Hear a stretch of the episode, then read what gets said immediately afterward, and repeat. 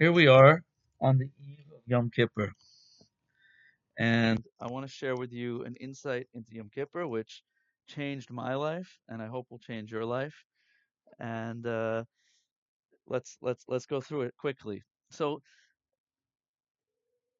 many people have a very love-hate relationship with Yom Kippur. In fact, I think it's more of a hate relationship with Yom Kippur, but it's something that we have to do, right? Your average American Jew who affiliates at all doesn't go to synagogue more than once a year, usually on Yom Kippur. Why? Why is that the one day we go? You know, it's like you spend your whole year living like a uh, like a bad Jew, and then you go to synagogue one day a year to feel really guilty about it.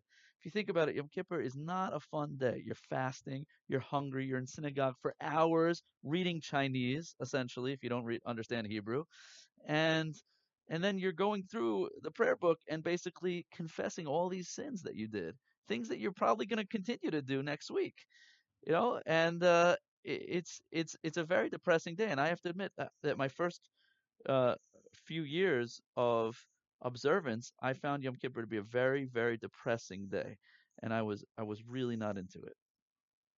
So what what what how do we relate to yom kippur in a in a positive way? So according to kabbalah and actually the talmud itself yom kippur is the most beautiful day of the year and it's actually a day that's of pure love between us and god So if that's the case, why are we spending the day confessing our sins? Why are we torturing ourselves fasting and uh, not wearing shoes, not washing? What, what's what's what's going on? So we know that Yom Kippur is a day of atonement. It's a day when literally everything is forgiven. It's a, you get a clean state. You get to start over. But the reality, but uh, we go through this process of confession, right? In Judaism, we don't confess to a priest. We confess confess to God the things that we did wrong, and we go through it a lot throughout the day. And if you think about when when when uh, the concept of guilt, right? When someone when when we talk about the things we did wrong, we often feel guilty. Uh, now, uh, typically, people don't like being called out for having made mistakes, right? How how do you respond when someone calls you out for having made a mistake?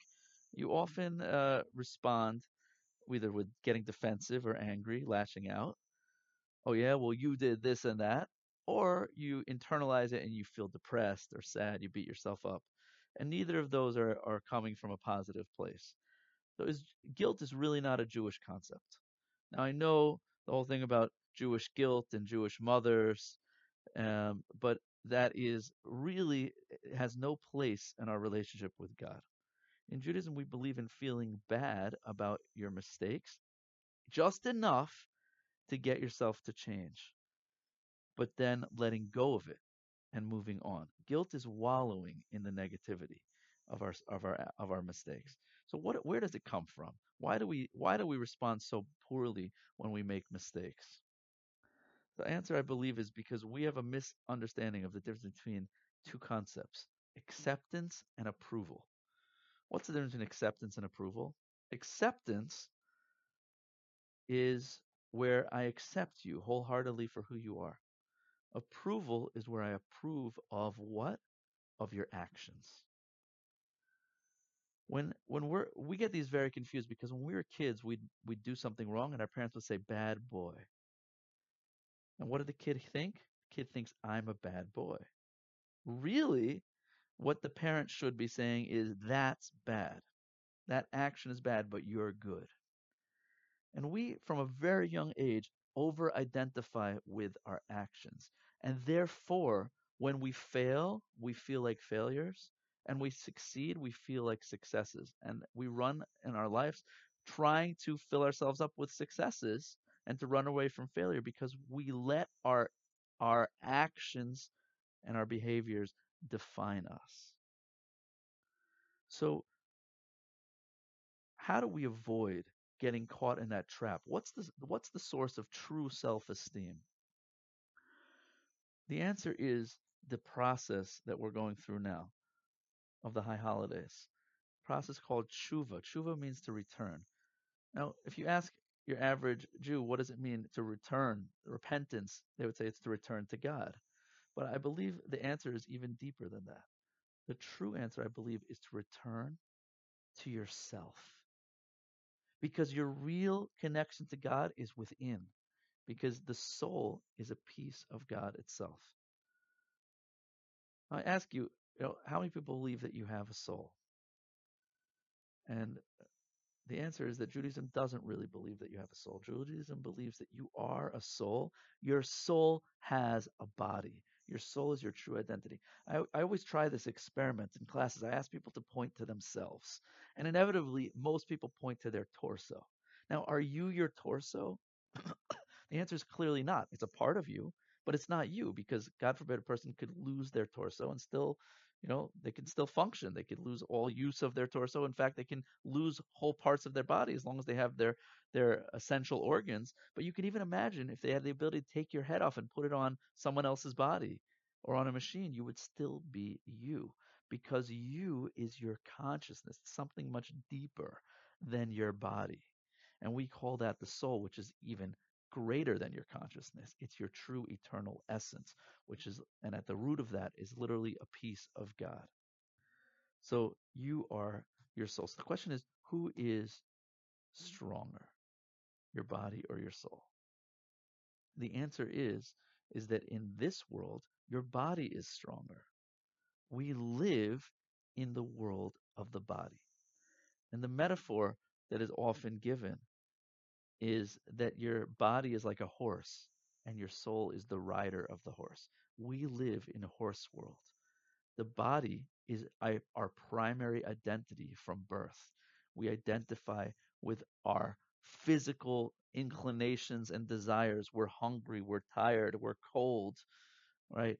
We and and that extends as we get a little bit older to our emotions. We have an ego that wants to be fed. We have selfish needs and essentially, the whole world becomes a playground to fill our needs if we live in the realm of the body, because the main drive of the body is for immediate, instant, selfish pleasure.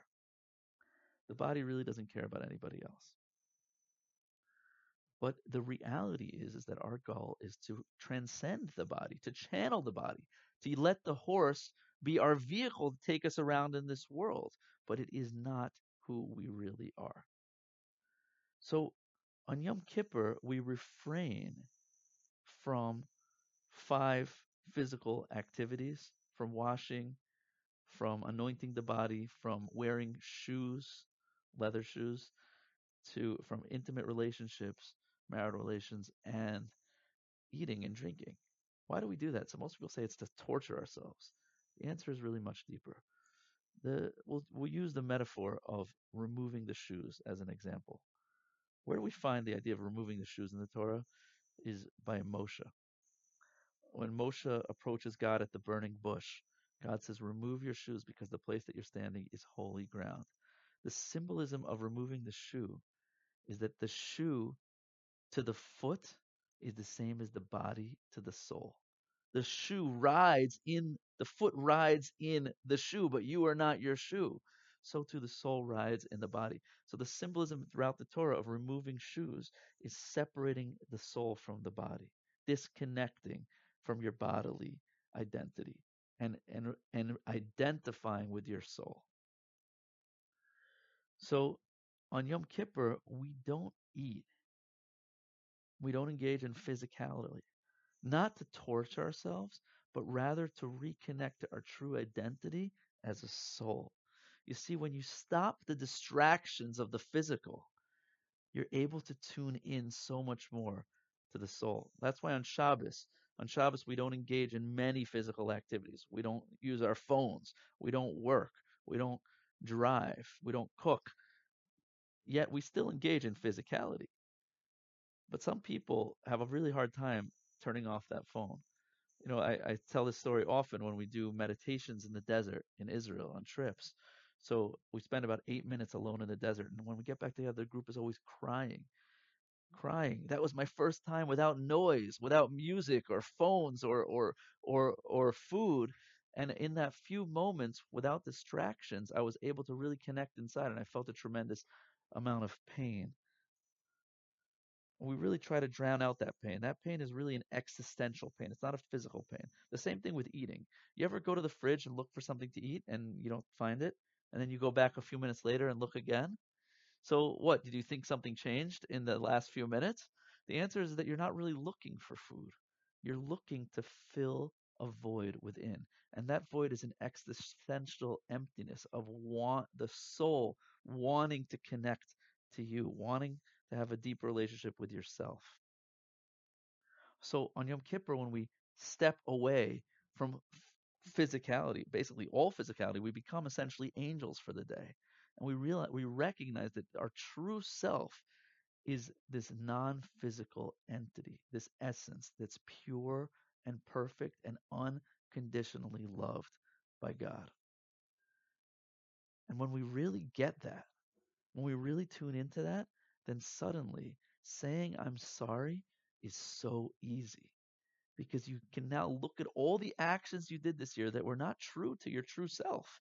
All the times that you hurt yourself or others, where you where you ran away from the real responsibility and real relationships, where we, where you were used and let others use you, when you hurt people, when you had unhealthy relationships with others or with food or with substances, when you were jealous, lazy, angry, when you lied, cheated, overate, shirked responsibilities.